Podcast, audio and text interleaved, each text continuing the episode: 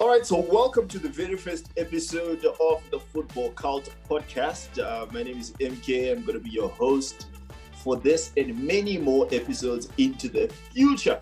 You know who we are. We love football and we love to talk about it. So a little bit of a background on why we decided to pivot into a podcast. So this started as a very good, I think I'll say a very good football site. We managed to amass around 13,000 people on Facebook who were following our content and things like that. And it was really, really cool. We enjoyed writing a lot about it until, a lot of people went to their separate ways. So some of the voices that you're going to be hearing on this podcast are some of the writers that were on the TFC team. So anyways, we decided to get into podcasting because we're in a panorama and it's cool. It's cool to do podcasts these days. So I'm here with Caleb. Yeah. What do you do, man? Yeah, man. Good to have you. I'm here with Winston as well. Yeah. Nice to meet you, guy. And nice to meet you. Me or the listeners? And the viewers as well. Listeners. Dope. So Caleb is in Iraq. Well, you're pronouncing it like an American, but I'll forgive you. Yeah, I know. Iraqi. It's Iraq on British English, and I'd like to believe I speak British English, but it seems like the hip-hop is slowly getting into your veins and you're losing your soul. We'll forgive you for that one. Yeah, man. Hey, and Winston is in Bulgaria. Yeah. How's it going, man? It's been great, man. I like the atmosphere. It's near the beach as well, and the people are welcoming, and yeah, I like it all. Dope. I like it, man. All right, dope stuff. All right, cool. So off air, I was actually asking Caleb which team he supports and just talking about, if it costs me my mental health, I don't want it. Like, okay. Peace be unto you, brother. All right, cool. All so, I know is, unlike other teams, my team is consistent. And we are not under any illusion that we are a big team. We're not, unlike other people who still assume that they're a big team when they've been playing Europa League for the last 5 seasons in the 8 years. We're okay being that teenager that never realizes their potential, and we're absolutely fine with it. Interesting. There's like two teams I'm thinking that could fit that mold. Let's hear it. Prophesy, man of God. Let's hear it. I think it's City. Winston, what do you think? Spurs or Arsenal, but Arsenal. It looks like he's been through a lot, so Arsenal. I think he supports City now. You are probably an Arsenal fan. No, I'm definitely still an Arsenal fan. And I promise to give you guys my top 5 Hall of Fame, because there's a lot of nonsense going around with people who just watched football yesterday and believe that we talk about Hall of Fames. Oh, my God. Yeah, but anyways, I'm proudly Arsenal. Never going back, so remain steadfast. 17 years without winning any league title. It's fine. We'll be fine and we'll be okay. We're just halfway through Liverpool's 30-year streak, so don't even talk about us. You got this, man. You got this. Yeah, it's just you need a good transfer window and you're back in the fold. Could have been worse. I think you know what you sound like when you say we need a good transfer window. You sound like that guy, that boyfriend who everybody is always saying like, ah, man, you're dating him, but he ain't got nothing. It's not happening. And he always says, no, I'm getting my big break tomorrow, I just need a new job. I just need a new job and I'll be okay. No. I think we're going through a lot, and just let us be. But look, I love to talk sport and linked up with life in between. So yeah, it's still let's get it. And that's what we're gonna get into, man. That's what we're gonna get into. All right, cool, man. So the English Premier League wrapped up the season, the 2020 to 2021 season. And there was a lot of drama.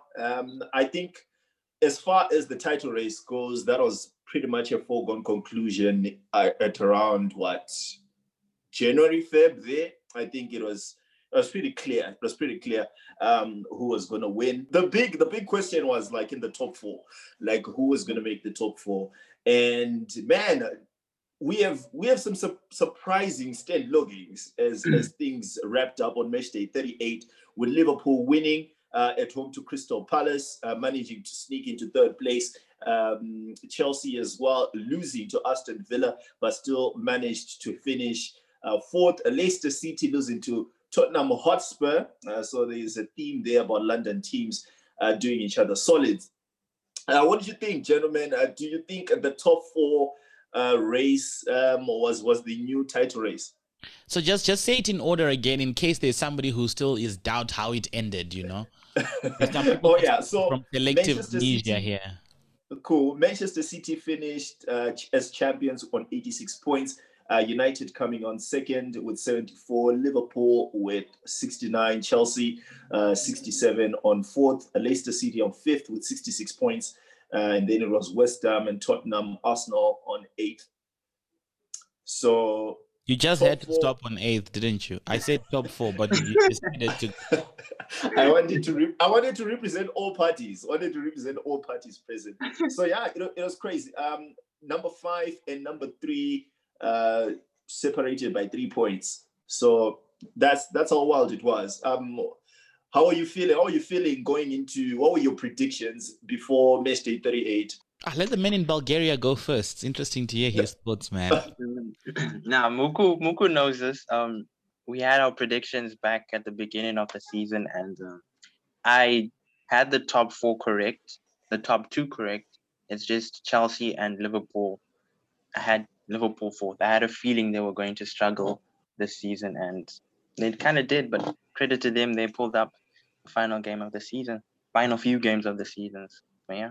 Yeah, that was wild. I did not see that coming, man. I didn't see that coming. How many first choice centre-backs? Four? They had like so many. Like, yeah, so many injuries throughout the season. And it was just so bad. But you know, everything worked out in the end, I guess. I hate that. Yeah, they had it lucky last season though. Like they were the only big team that didn't really struggle with injuries. So the law of averages, it was coming. Well, I think it's testament to Jürgen Klopp. Jürgen Klopp strikes me as, I think I'm talking to three African boys here. You know, when we say our African moms are born from the same house, you know, who are similar.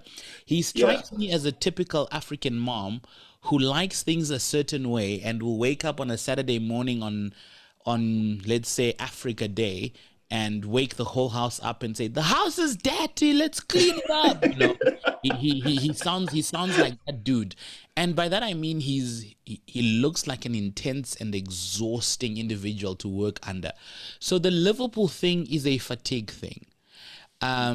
You could see that the injuries were coming in from both a mental and a physical fatigue because they had three intense seasons and they slowly then got back into their groove quite later into the season, because I think there was a little bit of taking the foot off the pedal there when he realized that his squad was disintegrating. But I think they have some tough calls to make before they get to next season. I say get rid of Mo Salah. What? Yes, I say get rid. I do agree. Mukudze, you know what? The best breakups happen a year earlier. The rule is you want to leave the dance floor when everybody is still looking at you. I think the Mo Salah thing ended. They need to let him go now. Okay, what are the reasons aside for he's had a great run and it's time to freshen up things or whatever? Like what is your thinking behind that? He's starting to getting injured. He likes a good injury now. Okay. I think that's the first thing you need to look at. And number two, I go back. I just finished reading two sports books. The one is rugby related. The other one is the Ferguson biography. And the thing he talked about there was when he was coaching, he said, leave your ego at home, not at the door, because at the door you can come and pick it up, you know. But if you leave it at home, and Mo Salah strikes me as a guy who going forward will not be part of that cohesive Liverpool, we never walk alone philosophy. A little bit of a selfish thing going on there, a little bit of I'm the dude going on there. And I think that run has had its run and they need to let him go and bring somebody in who is going to play second fiddle to Sadio Mane and allow Mane to slowly move into being the guy. Yeah. Really, the same Sadio Mane who was giving attitude problems and things like that, the one who bickers about being substituted. I believe, yeah, I agree with Caleb because there came a point in the season where the team was struggling so bad they needed everyone working on the same wavelength, and Mane realized that, and his attacking output really suffered because he was coming back more to graft Salah for the team. And then I don't think Salah wasn't really helping. He was the one that was just finishing everything off. If you see both Mane's forward attacking output suffered. Only Salah's didn't. He doesn't really offer anything in defense. And like Caleb says, it's best to move on from him, get someone. You're replacing over 30 goals a season, right? And we all know that strikers these days are really hard to come by. I'm trying to figure out, like, okay, fine. So you make this person your guy, right? You make him your guy, then you move him. Okay, fine. But who do you replace him with? Who comes in to fit in cohesively in that team? Jota's there. And frankly speaking, I don't care who comes. Primarily because Jürgen Klopp is used to, when he was coaching at Borussia Dortmund, he was basically the academy for Bayern Munich. All his best players that he created would go to Bayern Munich, and he competed in that league like consistently. The point I'm trying to make is Sadio Mane is suffering from the same disease that Lionel Messi suffered at the year when Ronaldinho was at Barcelona and was slowly becoming a cancer. Ronaldinho was not let go because he had stopped producing. He was let go because he was not conducive for the team environment. Fair enough. And that's the reason why Mo Salah needs to go. He doesn't work back. He wants to be the guy, and he likes a good injury. Injured now is injured later. And frankly speaking.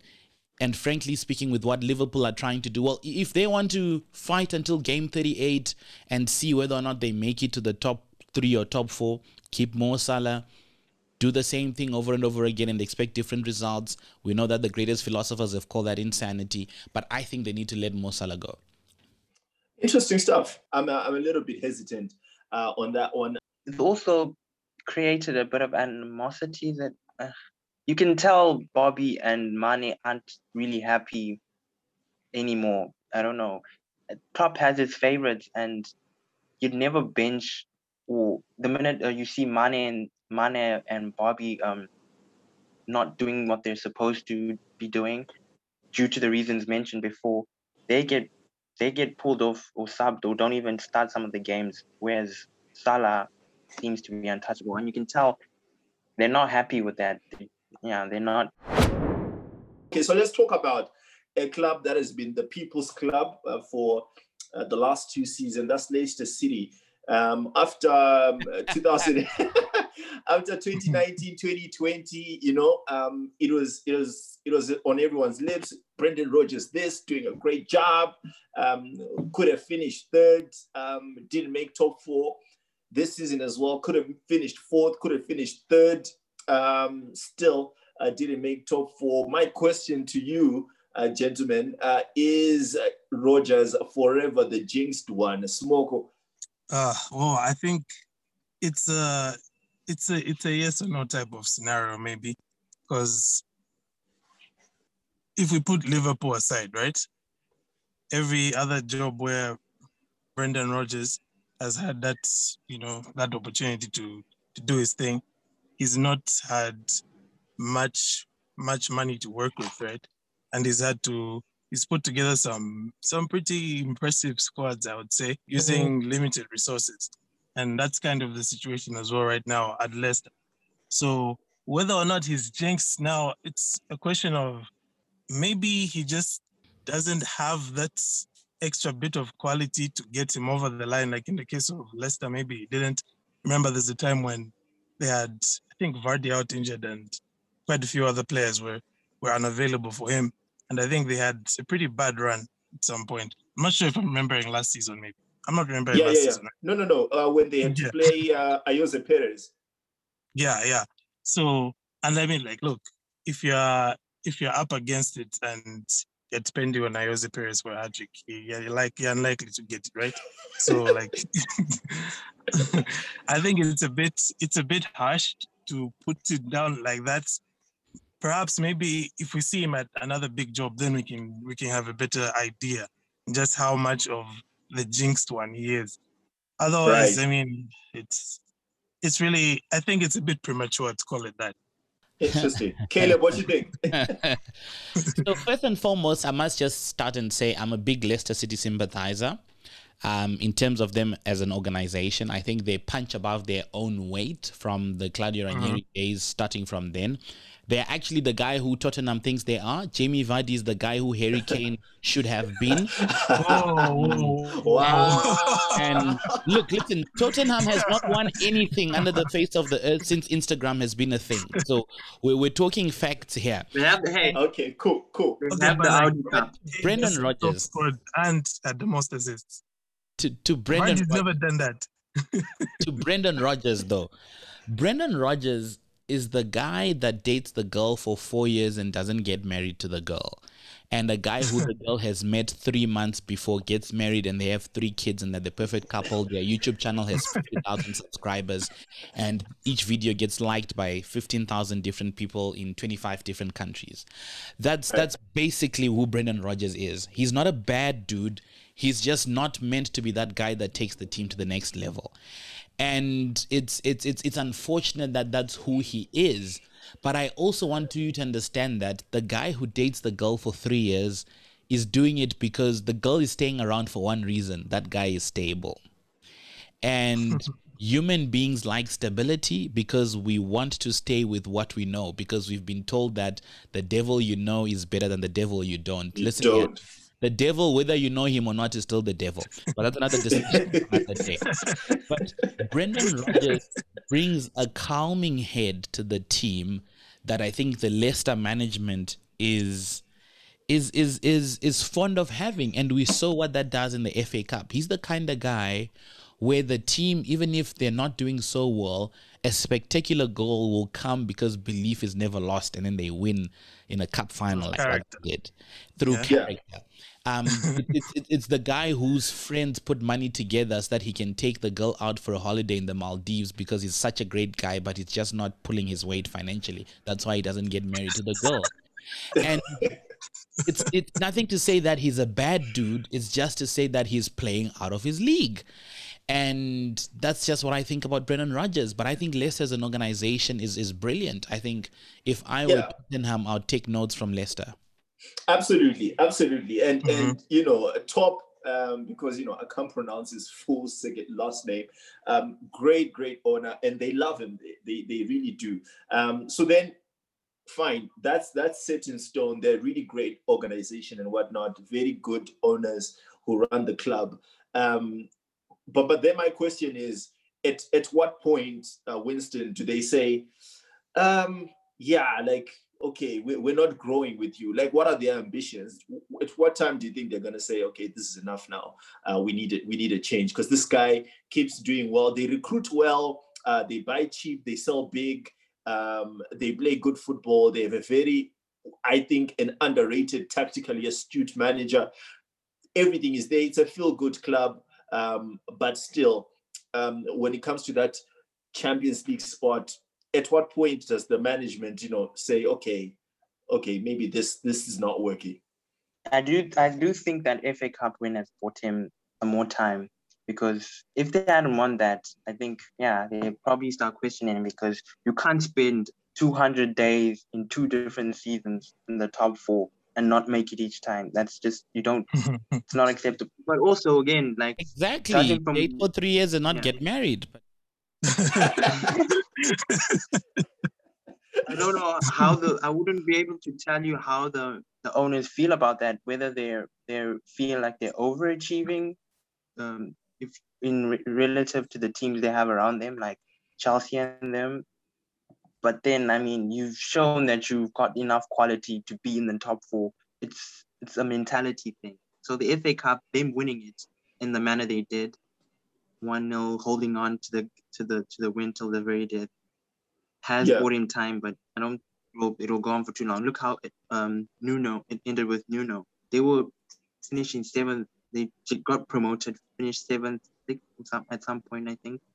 And they were doing well, but then things just got stagnant and they didn't challenge for anything in the FA Cup. They made it close a few times. So I'd say a couple of, maybe another season. If he does this again, I think they might actually. Like, there's maybe one thing which we also have to remember to put things in like a proper perspective or context, which is that when Leicester City fired Claude Puel, I believe it was, I remember there was quite a bit of uproar because everyone was saying, well, why are you firing this guy?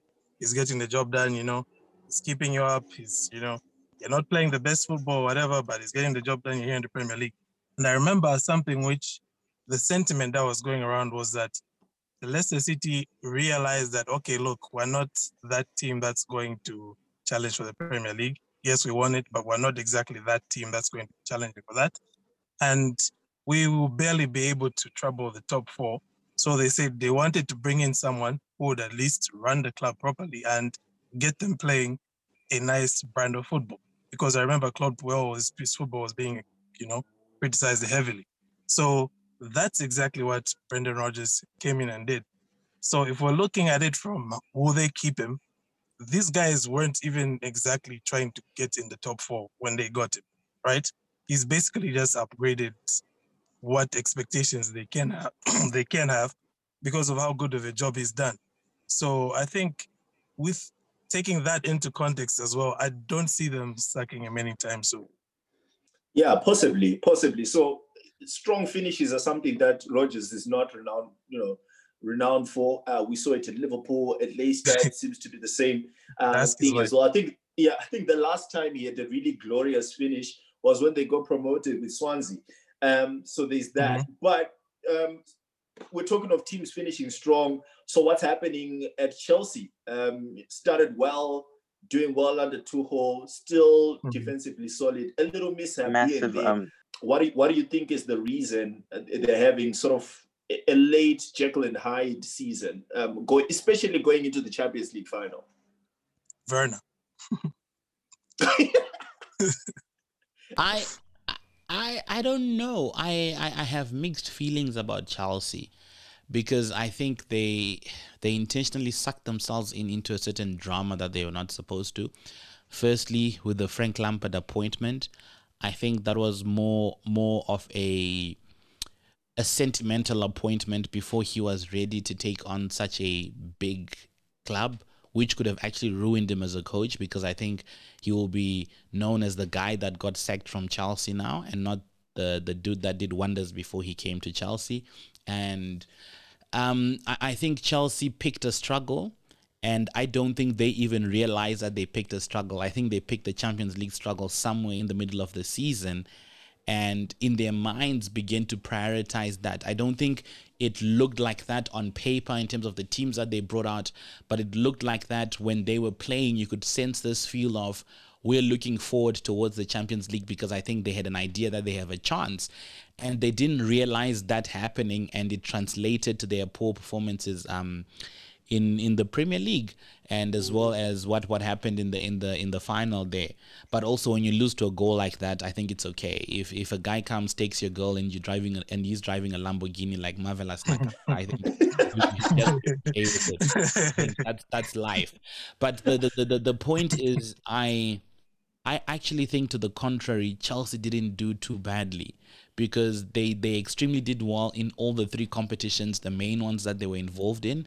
But I just think that expectation is a killer. I think they were unable to carry that expectation. The greatest teams and the greatest players come through when the expectation is high. But also, to go back, man, you must get rid of Pogba, but we'll talk about that. But anyway. Yeah, what do you think, Winston? I agree with him. I think they've fourth is where they probably should be. I think they bought a lot of players off hype, and you know my views on them, Moku. I don't think many of them actually fit the way they're trying to play or are actually good enough. People like, I'll go out the topic for another day, but like, I don't think Kai Havertz and Ziyech and them are going to do anything wonderful there to help them win anything. Maybe they might win the Champions League and it'll all blow up in my face, but nah, I think they have a good striker, Tammy Abraham and Giroud there that barely play. They have a team. They have Callum Hudson-Odoi, who's really good. I think given enough game time, I think could be way more productive than Ziyech or Pulisic. But he's just not, it's not being given enough game time. Why? Because they've paid a lot of money for the likes of Werner, the likes of Pulisic, Ziyech, and Havertz. And what have they done for them? What have they done for Chelsea? Nothing. Like Bruno Fernandes has like 18 Premier League goals.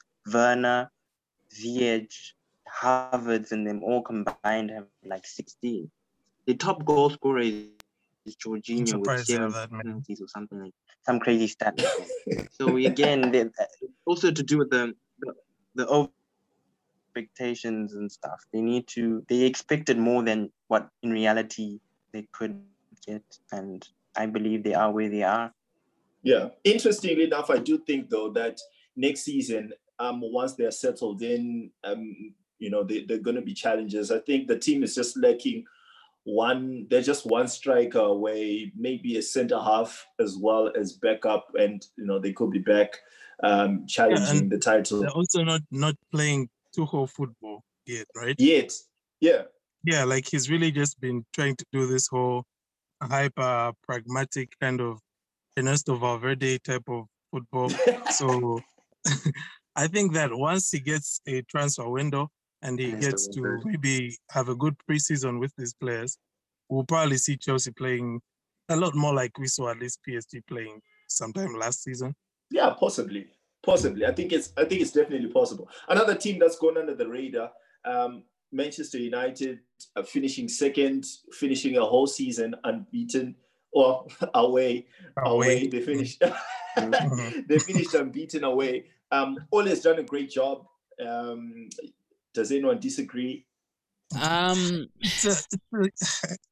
a mixed bag with Ole, to be honest, man. Because yes, he's done well to finish second, definitely. But then when you look at the other teams that finished behind him, they were not exactly performing at a high standard or anything like that. Manchester United themselves, I wouldn't really say that for the entirety of the season they performed at a high standard. What Ole has done, though, is he's done a good job of making United a difficult team to beat.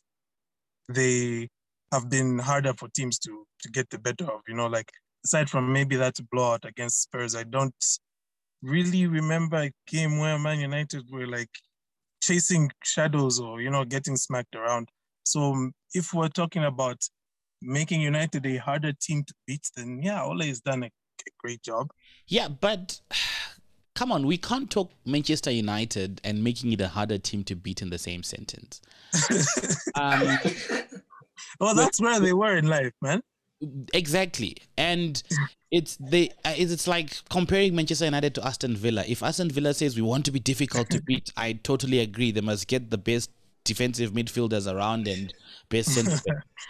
Ole Gunnar Solskjaer, he still has a question mark for me. Is he a leader of men? Because we've seen that for Manchester United to function, they need a guy who is willing to stick out to his guns and make the big calls and doesn't care about what the public says. I don't think Ole Gunnar Solskjaer is that guy. And I've got huge opinions on this, by the way. I think they've got a couple of boxes they need to tick before the season starts again. Number one, they need to get 2 world-class centre-backs. They're not going to win the league unless they get 2 world-class centre-backs. That whole Phil Jones, Harry Maguire, Luke Shaw defence for me. But they have the world's most expensive centre-back, bro. Well, look. A lot of things in the world are expensive, right? But that doesn't mean that you're getting the value for what you're paying for. Dubai is one of the most expensive places to live, but I wouldn't live there. No offence. I'm just saying... For a long time, Namibia Windhoek had one of the highest rentals in the world, but I don't think Windhoek is on the top 5 most visited cities in the world. I think Manchester United have a propensity to spend money where it's not supposed to go. They also need to sort out that midfield. Pogba needs to go. We've had him for 6 seasons. He's mediocre. He's never been the guy. He will never be the guy. He's a ball of potential that will remain a ball of potential at 40 years. N'Golo Kanté was looking after him in the French team, so he looked good. He's not the guy. They need to find another guy. De Gea probably passed his sell-by date. They need to make a plan. And they also need a world-class striker. I know you've got Rashford there. You've got Rashford, and they're talking about Mason Greenwood. The kid is 19, 20. The Premier League is one of the most brutal spaces in world sport that you can ever play in terms of media management, in terms of managing expectation. I don't think the kid is there yet. They throw him in the deep end next year, he drowns. They need to buy a world-class striker. Cavani, he's there, but he shouldn't be the guy that you're starting for 28 out of the 38 matches that you're playing. He should be the guy that you bring on when you need that goal in the eight in Fergie time. You talk of the Dimitar Berbatovs of this world, the Michael Owens. Remember when Ferguson had that weird run where he used to get those late goals? Exactly. Even Ole Gunnar Solskjaer himself was that dude when he played. So I think Manchester United, reality needs to hit. They've played Europa for the last 5 years in the last 8 seasons. They are not a big team anymore. They're just an Arsenal that's a little bit overachieving, and they need to accept and buy more players. We don't need another striker, a world-class striker, because look, Spurs have Kane. What have they won? They have Son. What did they do? Our for a good chunk of the season, our front three had one of the highest goal involvements in Europe. So, and City won the league with a false. How many games did Aguero play? How many games did Jesus play? They played a lot of their games with. Isn't Gundogan their top striker? We don't really need that, and they're in the Champions League final. I believe we just need one right winger and one centre back. I'll name them. That's gonna be Sancho. Why? Because we want a fluid front three, right? We Rashford can play right wing, can play left wing, can play number 9.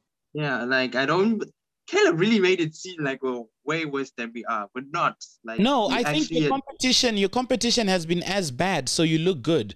You know, if you put me in the D class, I wasn't an intelligent dude. You put me in the D class, I become the A-star student in there, and that's what Manchester United looks like. Chelsea has not been great. Leicester have been nonchalant. Liverpool just had a strong finish and a stroke of luck worked for them. Arsenal has been poor. You're really trying to compete with Man City, and are you able to do that? I don't think so. The same Man City that haven't beaten us in the league, for 2 years. Same Chelsea that haven't beaten us in the league. That's why I said all he's done is make United harder to beat. Exactly, because under that same argument, there's been genuine improvement. We came from 6th in his first half season. We then finished 3rd, 66 points. We then finished 2nd. Points-wise, there has been an improvement. Chelsea, because everybody else has been poor. I think you say Manchester City hasn't beaten you. The year Leicester won the league, we were the only team that didn't lose to them. So that argument really doesn't determine whether or not you're a better team. I just think Man U is existing in this bubble where they still think that they are the Man U of old. For crying out loud, you've got Pogba as your highest talked about player in that team. The guy can't stay fit for 22 games. I don't know. I just think you guys need to get a reality check, and you need to realize that you're not the guy who you guys think you are really, and really fix your actual problems. Ole is the guy to do it. Solskjaer is probably like what Caleb was describing Brendan Rodgers as, he's the guy who's stayed with you for 3 years. Now, you need to leave him, and because that'll be interesting. We've been in four semifinals in just over a year, and we've lost them for a number of reasons. But that's genuine improvement. The way the team has developed from when Jose was there, from when Van Gaal was there, this team has improved, and I don't think it's down to other teams being as bad, because it's not down to that. Mention Pogba. Yes. I think cool. Now let's move on. I feel like I want to put one last thought in that one. The improvement has been there. That's what I was trying to say. If you compare with last season, yes, there has been an improvement. But what I'm saying is that it looks like a bigger improvement than it is, because the other 3 or so teams that were competing for that second spot with United have been terrible. Exactly. They're Manchester United. We're not talking about Aston Villa that can say we've improved. We're not talking about Leicester that came from nowhere and won the league. We're talking about one of the most successful clubs in the history of the Premier League. A team that should be challenging for that. You guys talking about improvement is blasphemy. If it's honestly speaking, it's Arsenal who's allowed to talk about improvement. They've done nothing for the last 17 years. Like, you guys should be challenging men. You need to be thinking, can Pogba play at the same level as Kevin De Bruyne? That's what the conversation you guys should be having. Not necessarily, we were fifth, now we are third. You sound like a guy who's saying, promote me, I come to work every time on time. No, we pay you to do that. We expect Manchester United to do well. I think that's just the reality. European roundup across the leagues. We start with Serie A. Inter Milan are confirmed champions. Well, that was 4 match days ago. With AC Milan beating Atalanta 2-0 to finish second back in the Champions League since 2011. And Atalanta finishing third, again overachieving. Juventus, by the skin of their teeth, managed to finish fourth. And Napoli, sadly, who could not beat Verona, finished fifth. And Gennaro Gattuso has been sacked. He was sacked via Twitter. And he is confirmed to be the new Fiorentina manager. So, hey, the man can't stay jobless. He's getting back, bro. He's getting back. Yeah, he's getting back for days. I love it, man. I love it. Ah, cool. We're all happy that Juve is back in the Champions League because Agnelli was going to create another Super League. I'm kind of disappointed because I just wanted to really see where Juve would go with the Super League angle if they didn't make the Champions League. Caleb? I think it's good for Juve to be in the Champions League, primarily because it creates better matches. The Super League, lest we forget that Man U was part of the shenanigan because they couldn't make the Champions League. Let's see if now they'll talk about Super League, but that's another discussion. But basically, I think it's good for football for Juve to be playing well and to be in the Champions League. I'm not happy for them, but I'm just glad for football in general that happened, as well as AC. I think that's just good. It makes for better games. I'm happy that Juventus and Milan are back in it. Yeah. Bring in the black magician, man. Give us Zizou at Juve. I really want to see that, honestly speaking.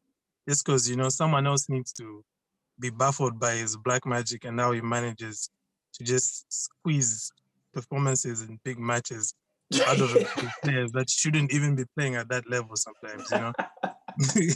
I'm tired of that happening in La Liga. So, yeah, it would be great to see what he can do, especially in the Champions League. You know, we can put Sarri's theory of Juve being cursed to the test. So, yeah, that'll be pretty good. All right, moving on to Ligue 1. Lille, first-time champions in 11 years. Great stuff there from Gaetlin and the team. They managed to beat PSG to the title, finishing on 83 points. Mauricio Pochettino, in his first half-season, with Paris Saint-Germain. And do we blame him? Do we blame him here? Yeah, I think we blame him. No, I think it's unfair. No, like for me, I think you blame him because he played Leo and lost to them. I don't think that's his problem. But if he won, it would have been his merit, right? Well, I think the bus at PSG is broken and they keep changing the drivers and expecting different results. Here's the point, folks. You get to a certain point in life where the cool guy in high school who wears ripped jeans and the latest Jordan shoes with the latest T-shirts from Hip Hop Center, whatever, in America, is not the guy who's going to raise your kids. The whole flair thing at PhD does not work. You need proper athletes who are willing to play to win, who are not for this Instagram and who get injured every single time their sisters have birthdays. You need adults in the room and you need grown-ups. Folks, You can date a supermodel, but you'll be frustrated the Sunday evening she says she's going for drinks with her girlfriends and tomorrow is work and you need to leave the house at 7. At some point, you've got to start being adults. PSG, what are they doing competing with Lille with that whole budget? Honestly speaking, it's embarrassing. It's a shambles. It's a disaster class. Shouldn't we be praising Lille here maybe a bit more? I think so too, man. No. Have you seen what they've done with the money that they made from selling Pepe, selling Gabriel, and who's this other guy that's for big money? I mean, these guys have Renato Sanchez. They've Burak Yilmaz, who's like, you know, Fonte. They've Jose Fonte at 37. Yeah. Come on, man. I mean, at least it's admirable. It's admirable, but it's not supposed to be happening. It's not supposed to be happening. I think kudos to Lille for doing that. But this is PSG's league to lose every season with that kind of budget. And unfortunately, I'm not going to sympathize with them. I think it's amazing that Lille won the league. We all like a good fairy tale story and it makes for good newspaper articles and journalists get paid $1 million for writing things that we already know and good cliches. But the point is, Lille should not be even in a position to compete. They should be blown out the park by that PSG team with the number of dollars that they have in their pocket. But when the system is broken, and I think this goes to every person out there, if you go into an organization, if the system is broken, no amount of talent that you have can improve that place. PSG is broken. Flair is not everything, folks. They need to sort out that place. It needs a whole engine overhaul. In fact, throw out the whole workshop and get a new workshop. Fair enough. I think I agree on the grit. I don't. This Instagram team, I don't like it. I don't like what they represent. These are the people who celebrate winning a group match in Champions League, and they post it all over their socials. It's embarrassing. No, you're just using feelings, MK. What do you think? They can't win the French league. We're not talking about the the EPL. We're not talking about Serie A. It's the French league. Okay, guys, this one thing which I'd probably like to bring our attention to, right? Especially when we're looking at Liga, because it's pretty easy to say, well, PSG should always be in this position to win it and whatnot. But I think we really do need to give proper credit to how much of an improvement there's been in the other teams, because this time around there was a four-way title race at some point, right?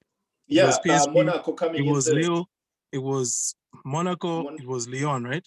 And if you look at the last full season of Liga A, PSG finished on 91 points. The next best team finished on 75 points, right? But this time around, the team that won the league, which was Lille, finished on 83, PSG 82, and those other guys were just like maybe about 78, 76. So you could even argue that those 91 points dropping to 83 is because PSG failed to beat teams like Lyon, teams like Lille this time around, teams like Monaco, because those teams have actually made that improvement to be able to take points off of PSG now. Well, because PSG is allowing for it to happen. It's not allowing for it to happen. It's almost like what was happening, what's happening in the Premier League as well, or what happened a few years ago when Guardiola just came in and everyone was starting to step it up. Well, PSG's fights for low-hanging fruit, like MK have said. They think winning a group match in the Champions League is a national event worth broadcasting about. So then the league stops being a priority. I just think those guys have their heads in the wrong place. They need to get men in there. They've got a bunch of teenagers and kids in that dressing room, and it's not going anywhere. They're going to be paying all those people a lot of money, and they're not going to be getting any production. They'll play beautiful football, which is nice to see. Guys, the shades, the flat cap, and the slang ain't going to pay the bills. You need them in the house. Yeah, man.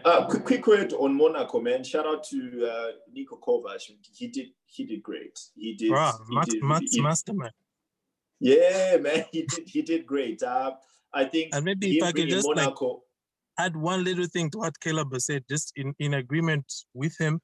I think that the PSG culture, it starts actually with their owners. They're probably the ones who allowed this situation to go as much as far as it is and become as bad as it is. Because if you compare them with the other Arab money team in Manchester City, the way Manchester City is run, players like the type of attitude and the type of, you know, histrionics we see at PSG, those things wouldn't be tolerated at Manchester City. But these are both, you know, big money, Arab money teams. So I think it starts with the owners of PSG, what they've allowed that team to become, allowing Mbappe to say, look, I want to have enough power to choose the next manager in my next contract, all that kind of stuff. Quick one, who has been your best player in Europe, Caleb? Europe outside of England? Because I still have a EPL Hall of Fame I wanted to run past you guys. No, that's cool. Just give me one player first. Including EPL. Yep. KDB. Winston? Bruno Fernandes, the best player in the Premier League.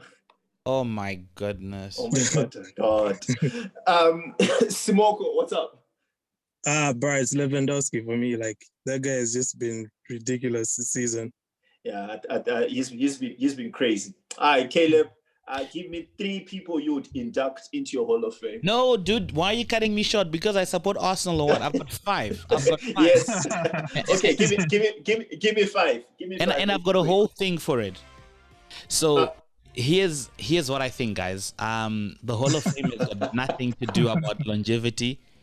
It's got nothing to do about how long the person has played, and don't get the fans voting on it, because we know what Socrates said. He said democracy is broken because you can't have every vote counting. Salah will end up in the Hall of Fame if fans exactly vote. If Salah and Cristiano Ronaldo will make the Hall of Fame if you allow the fans to vote. And hint, hint, Winston. Okay, coming in at number 5. 5 league titles. He was essential to the three-peat from 2007-2009. He was the best centre-back in the Premier League. I think he's the best CB the Premier League has ever seen. It's Vidic. You can't have a Hall of Fame and not have Vidic in that Hall of Fame. Everything else is malarkey. It's nonsense. We don't want to hear it. Okay? Hi. At number 4, statistically, the best player the Premier League has ever seen. A man amongst boys. The cliche says many are called but few are chosen. This guy is 5th all-time goal scorer on the Premier League list and number 4 when it comes to assists. He was doing both before anybody was doing it. Come on, folks. No one has ever done this more than West Ham legend, Chelsea legend, Frank Lampard. Coming in at number 4. It's not a discussion. Coming in at number 3. Listen, the top 3... You put those 3 first, then you can have a discussion on anybody else. Like I said, it's not a longevity discussion. It's about ability. 13 league titles. Look at the goal in the treble season in 1999 versus Arsenal. Box to box, the best winger the Premier League has ever seen. He is Gareth Bale before Gareth Bale was born. He is Cristiano Ronaldo, who he should have been, or who the guy he thinks is. Cristiano Ronaldo is great, but when it comes to wingers, nobody beats this guy. 13 Premier League titles. The thing has been going on for, I think, 29 years. The Welsh wizard, Ryan Giggs. You can't argue about that. Go argue with your grandparents. I'm not having it. Coming in at number two. All great teams, for them to succeed, need a guy who's able to deal with the egos. You need a leader of men. You need a general. You need a guy who's willing to take everybody to the cleaners. He's believed that he even beat up his own teammates when they were not behaving like adults. Coming in at number 2, greatest ability ever in the Premier League I've ever seen. Because of his lack of a little bit of discipline, he can't be the greatest. Roy Keane, number 2. Hall of Fame. You can't have a Hall of Fame without him. Coming in at number 1, folks. Nobody had this amount of ability. We can't talk about what he has achieved as a Premier League. We know him. He was scoring 30 goals before it was a thing, for fun. Famously known for wearing gloves during winter. one of the reasons why Arsenal can still be relevant today because of that invincible season. Couldn't do it and win the Champions League for them, but coming in at number one, the greatest Premier League of all time, Thierry Henry. I don't think you can have a Hall of Fame without these guys. I don't know what those guys are doing, allowing people to vote for. It's because Giggs did the thing with his spouse, like, you know. But it's look, if you're looking for role models, go listen to Joel Osteen, go listen to TED Talks. Football is the working class ballet. Come on. Yeah, man. I don't disagree with much. I think Thierry Henry has blood on his hands for birthing a legion of Arsenal fans is probably the reason. Like, there are a lot of Arsenal fans. All right, cool. Let's round it up. We have a Europa League final coming up tomorrow, as well as the Champions League final. And it's a make or break one here for Ole Gunnar Solskjaer. So, Winston, your team is getting into this one as favorites. Is this a must win? Yeah. We've been in so many semifinals, and they've shown we have the quality to get there. I think we just need a trophy, and it will really help the mentality of some of these players. We've seen how Luke Shaw and them have responded to the competition in the side, and I feel it will take it up a notch if we add a bit of silverware to it. We could do a madness next season if we have. If we get a trophy, we need the mentality boost. A lot of these players, people like Martial, we need a mentality boost, and I think that would help. Simoko, Mr. Good Evening himself, the Europa League specialist. Do you think he's got this one? I'm sorry for him, but this time around, like, I don't think he's getting this. I think he's going to do a repeat of what he did with Arsenal. Like, I was telling someone, like, this Europa League final is a final between two teams that shouldn't be in that final. The first one, Manchester United, they should have been in the Champions League. They shouldn't have been in the Europa League. Ergo, they shouldn't have been in this final. And the second one, Villarreal, they really shouldn't have been in this final because I don't see them. They're not very good. I'll put it that way. They've been able to, I would say they're opportunistic in a way, which is surprising for an Emery team. They can capitalize on mistakes by their opponents, but they're not very good at closing off games. They're not very good at they can outplay you if you really, really suck at moving the ball around. So there are not many positives for them apart from Gerard Moreno, which he might get a go here because, you know, he can outrun the United defenders or whatever. But I just don't see how Villarreal shut down, you know, United and completely close things at the back to not concede anything. And so I think they could probably be on receiving end of a humbling defeat. But, yeah, it could be. No, could be wrong. It could be. Yeah, well, anything can happen. Anything can happen. I'm a little bit short on time here. But the big one is on Saturday. We do have Manchester City taking on Chelsea. Russian oligarchs with oil money, whatever you want to call it, okay? And Caleb, I want your thoughts on this one. Could this be finally the crowning moment for Pep Guardiola for everything that he's been slacked for? Is this the one? Is this the perfect Aguero send-off? I don't believe in fairy tale. I think football is out there to ruin a lot of fairy tales. Ask Steven Gerrard; he knows that so well. But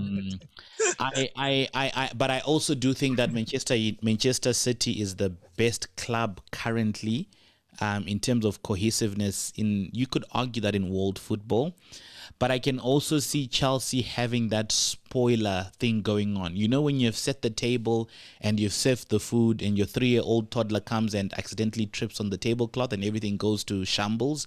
Yeah. I think that could happen for Pep Guardiola. But even if it doesn't happen, even if it does happen and his moment is ruined and Kun Aguero's moment is ruined, they are still the greatest. I don't think you can take away what they've achieved outside because they failed to win the Champions League. If you ask me to pick, my heart would say Man City, but my head says Chelsea, so I'm going to go with Man City. I think they'll be a little bit too strong for Chelsea, barring any incidents. Yeah, Winston? I can't bear Chelsea fans. I would really... No, I couldn't. Yeah, I think I'd rather have Man City, but I think they will probably. They're more cohesive at the moment, and I think, yeah, Chelsea have hit a bit of bad form. We have City just look like a train that's just coasting, and yeah, they'll just be a bit too much for. And they wanted more. They wanted more. Possibly, I think they wanted more as well. Simoko, what does Chelsea have to do to win this one? Last word. Well, I think, first of all, they should not start Werner in this match. The thing with Werner that I have right now is, of course, he's not scoring. So now there are a lot of people will be like, well, he doesn't score, but he offers a lot of other things to this team. But I don't see how those things he still offers are things that Havertz or like Ziyech or whoever do not already offer, or Hudson-Odoi. Like, those guys can still offer you that since you're not getting the goals already from Werner. So if Chelsea can sit Werner, I think, out of that one, maybe even just playing someone like Giroud, like, you know, this is the final.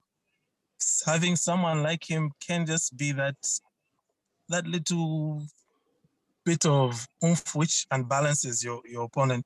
And also, I mean, Giroud has played a lot of finals in his career. He's won a World Cup final before, so... I think he'd probably be more of an asset than Werner at the moment. So maybe that's what they can do. Kante is injured, so I don't really know what fix they have for that. Jorginho is not exactly a ball of confidence. So their best bet might just to take the few chances that they will get. And I don't think Werner is going to take those.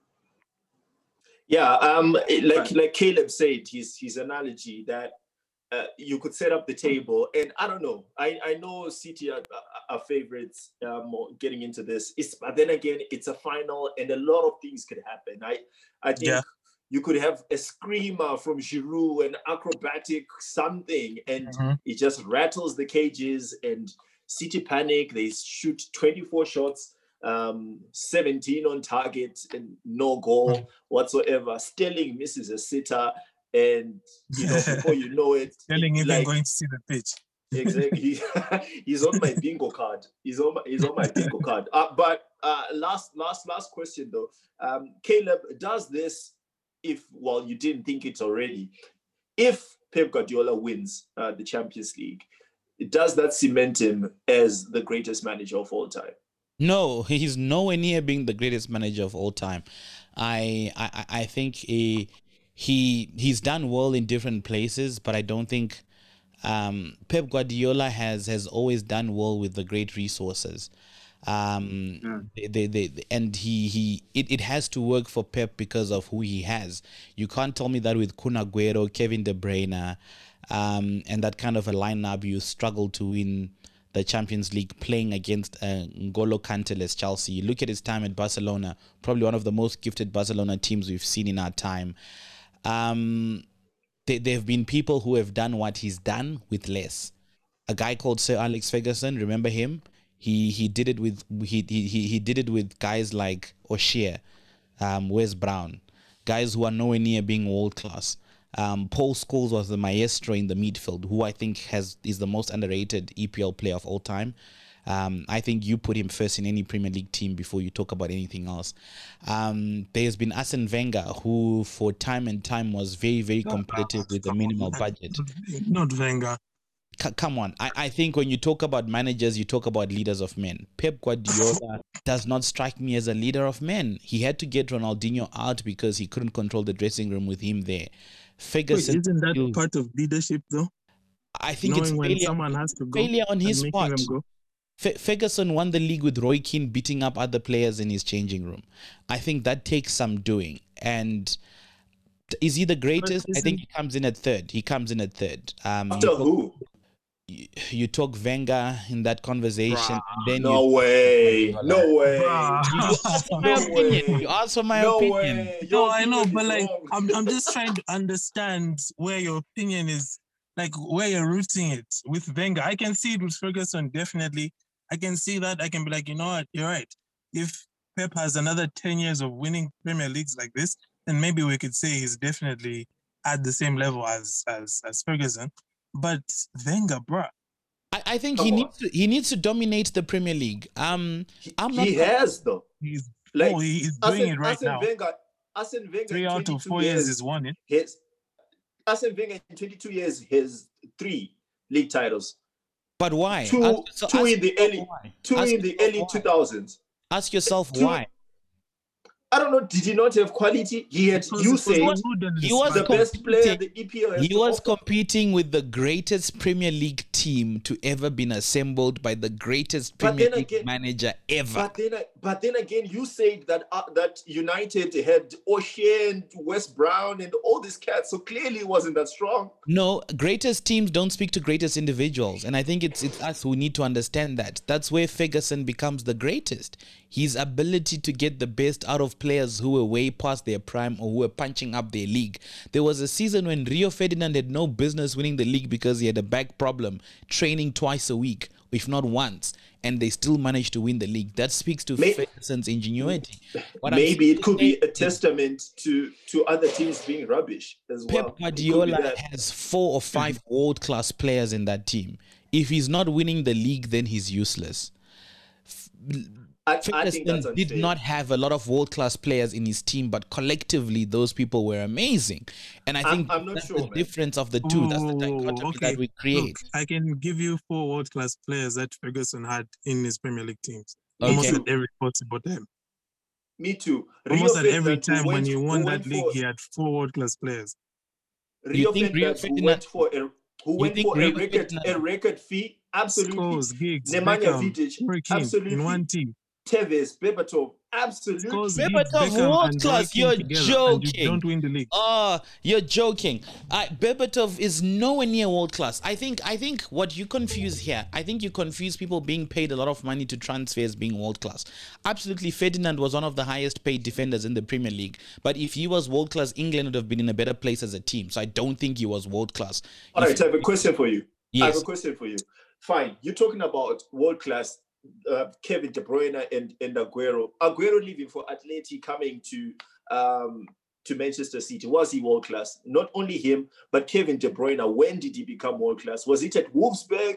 David Silva. When did he become world class? Was it at Valencia? So clearly, these people come and they improve under a manager. You people like to say he has world class players when they become world class players under him. There's a difference. I think there's a difference between players who are always going to be world class and just, I think you put Kevin De Bruyne anywhere, he was still going to improve. I don't think Kun Aguero needed Pep Guardiola to be world class. I'll beg to differ. I think Rio Ferdinand would not have been the player he was in the league without Ferguson. I also don't think Paul Scholes would have been Paul Scholes without Ferguson. I don't think Rio Ferdinand goes to any team in the league and walks in. I think Kevin De Bruyne walks into any team today. So is because he's shown his quality. I think you need players. Yeah. Cristiano Ronaldo, what he did at Man U and what he did when he went to Real Madrid, he was always going to improve. He had world class written on him before he was world class. Lionel Messi was world class before he was world class. The point I'm trying to make is there are guys who have got no business winning the league unless they're in a collective that's being well run. That guy won the league with an injured Michael Owen when he went for free, and Owen dilly-dallied everyone in the league and he won the league. I don't know what you guys are thinking. Owen didn't really do anything, bro. No. What you think? There were 2 goals that he put in Fergie time that changed the perspective of that league. What I mean is that he didn't exactly play a pivotal role in how everything went. Fergie didn't need anybody to play a pivotal role. He knew the right guy to pick at the right time. He didn't. Come on, man. He lost the league on goal difference. What does he do? He buys Robin van Persie and he wins the league. He buys the best striker in the league. He needed Van Persie to be Van Persie. So you do need people to play. You do need world-class players to win the title. It's okay, man. All right, quick predictions. Even Leicester had Mahrez and Kante. Winston, give me a scoreline for United as well as the City game. Do not. It could go two different ways. Oh, come on. I'll give my best. Because with this team, we have the potential to like really screw it up. like we did against Leipzig, 3-0 down in like thingy. But I do think we'll win. I'll go 3-1. United 5, Villarreal 2. Just an easy 3-0. And anyway, I asked, okay, let me be respectful to Villarreal, okay? 3-1 United and 2-1 in the other one. I just don't know who's going to be winning that. To be honest, I don't have full confidence that City will win it. I know they can win it, but I just don't have full confidence that they will. But I think it's going to be a 2-1 kind of game. All right, Caleb, last one. I think Man U will win that game 3-1. I think Villarreal will score. City will bury Chelsea. I don't think they have the chutzpah, as they say in Afrikaans, to go through that whole process. So Chelsea will crumble. They don't have the engine in N'Golo Kanté. So I'll give it Man City 3-0. All right, dope. Well, we will talk later on. What about you, MK? I think United I think United will win this one 4-1. And I'm leaning towards Manchester City winning 2-0. So that's my prediction. All right, gentlemen, thank you so much, man, for hanging with me. I wanted to talk about the Conference League and Arsenal, but we couldn't qualify for that. Thank you. Another time. All right, Caleb, Winston, Sims, thank you so much, guys, for hanging with us. And you listener as well, if you've made it this far, we are the Football Cult Podcast. You're going to be hearing these voices and some in coming shows. Do remember to follow us on social media at The Football Cult on Twitter and on Facebook as well. Gentlemen, it has been a pleasure. Good evening.